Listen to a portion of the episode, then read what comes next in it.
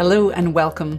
I'm your host, Alex Howson, and this is Write Medicine, a weekly podcast that explores best practices in creating content that connects with and educates health professionals.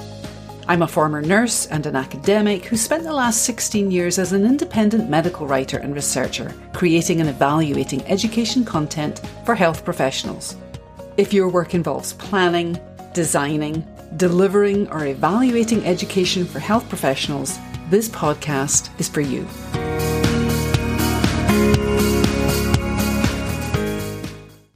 In this bonus episode of Write Medicine, I talk with Ben Riggs about writing voice. Ben is Senior Communications Specialist for Kettering Health and author of Tell Them a Story.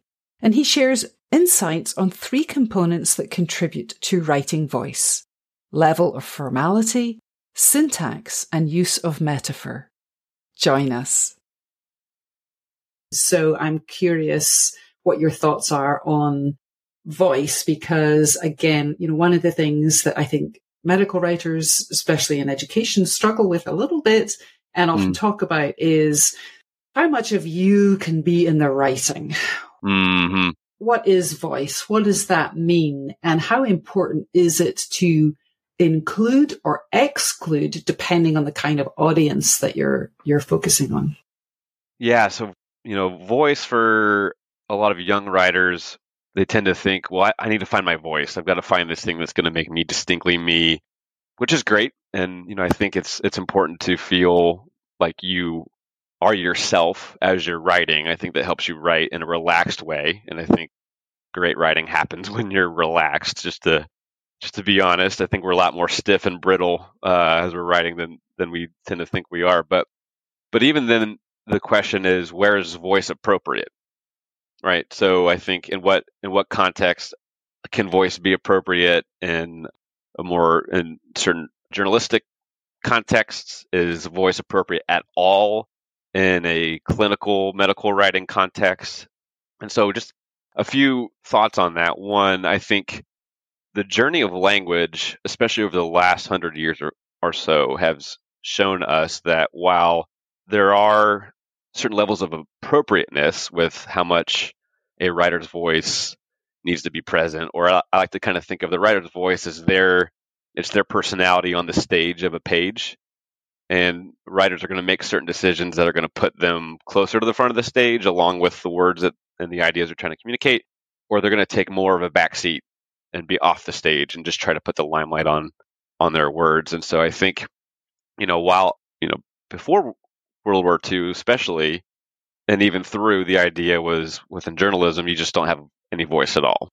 It's kind of what Mark Kramer calls de-selfed writing, or it's organizational voice is kind of the other phrase he uses it, where maybe you're writing a leader memo or you're writing something, you know, instructions, and it's not the time to be sarcastic or to make an allusion to a movie and things like that, right? So, but even so, it's just, I think it's important to admit that there's probably no true way to have a voiceless piece of writing. That's why I like the phrase de-selfed as opposed to voiceless, because if you have words on a page and those words can be connected by a reader, there's a certain voice that's going to come off the page. Now, it might be static and clinical it, and distant. It could be highfalutin and jargon filled.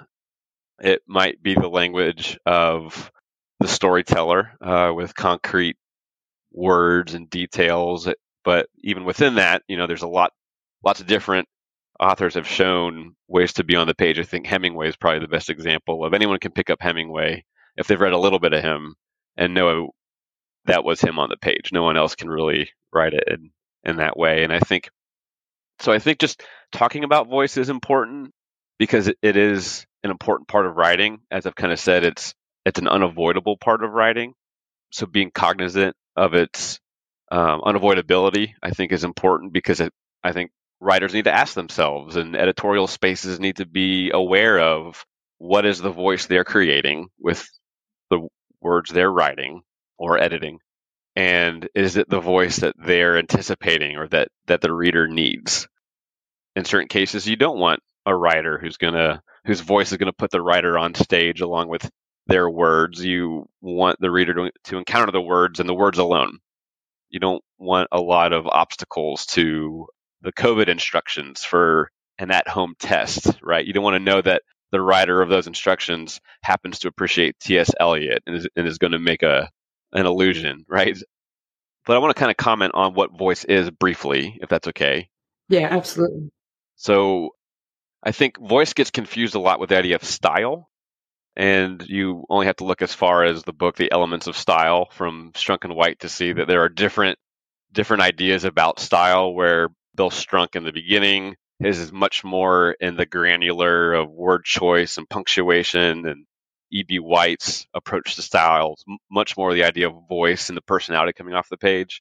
My approach is to see style as the decisions you're making, right? Which is why we, I think we call a lot of these authoritative books we have all over our desk style guides, right? The, they're going to help us make certain writing decisions and I think the result of those decisions in the aggregate become voice.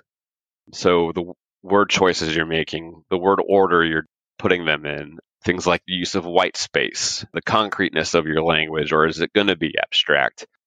I think it was Don Fry, who unfortunately passed away, I think it was this year, who was a journalism teacher, said that voice is the sum of a writer's decisions and I think that that's an appropriate way of thinking about about voice is thinking about what are the different elements that are going to create voice. Darin Strauss, who is an American novelist, talks about the he refers to voice as the linguistic surface of a piece of writing. So you've got the ideas and what's being communicated, but you've got this what he calls again linguistic surface that sits on top of it that sort of readers have to get through and engage with as they're engaging with your ideas. And the three things that he identifies as culminating into a, a linguistic surface is the formality or the register of your word choices. So, is it going to be more formal language or more informal language? He talks about the use of metaphor and whether or not you use metaphor. Roy Peter Clark calls it the density of metaphor.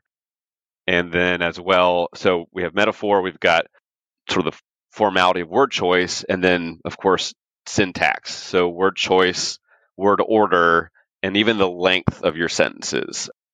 Quick example, a lot of typical heavy pieces of information have pretty standard sentence lengths that are roughly 18 to 30 words long, and you're not going to get much difference there. And, and that creates this sort of, albeit sort of glassy eyed experience, but this kind of rhythm, right, that is very different than the storyteller who's going to be thinking about short sentences to create drama, longer sentences to kind of create mystery or to really bring readers into a moment.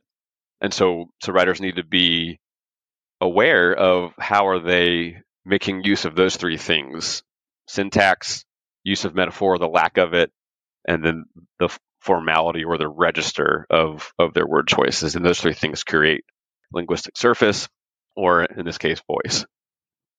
I think medical writers particularly those who come from a science or a lab background need some kind of training that really focuses on you know how how you develop those skills in the context mm-hmm. of medical writing mm-hmm.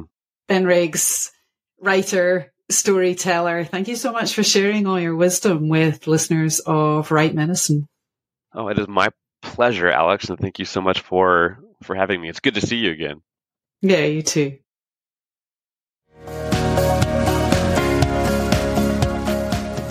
If you're like me and see yourself as a lifelong learner who loves connection with other CME professionals, come and check out what Write Medicine offers in terms of community and courses. And I'd love to hear from you what you're interested in learning more about on the podcast.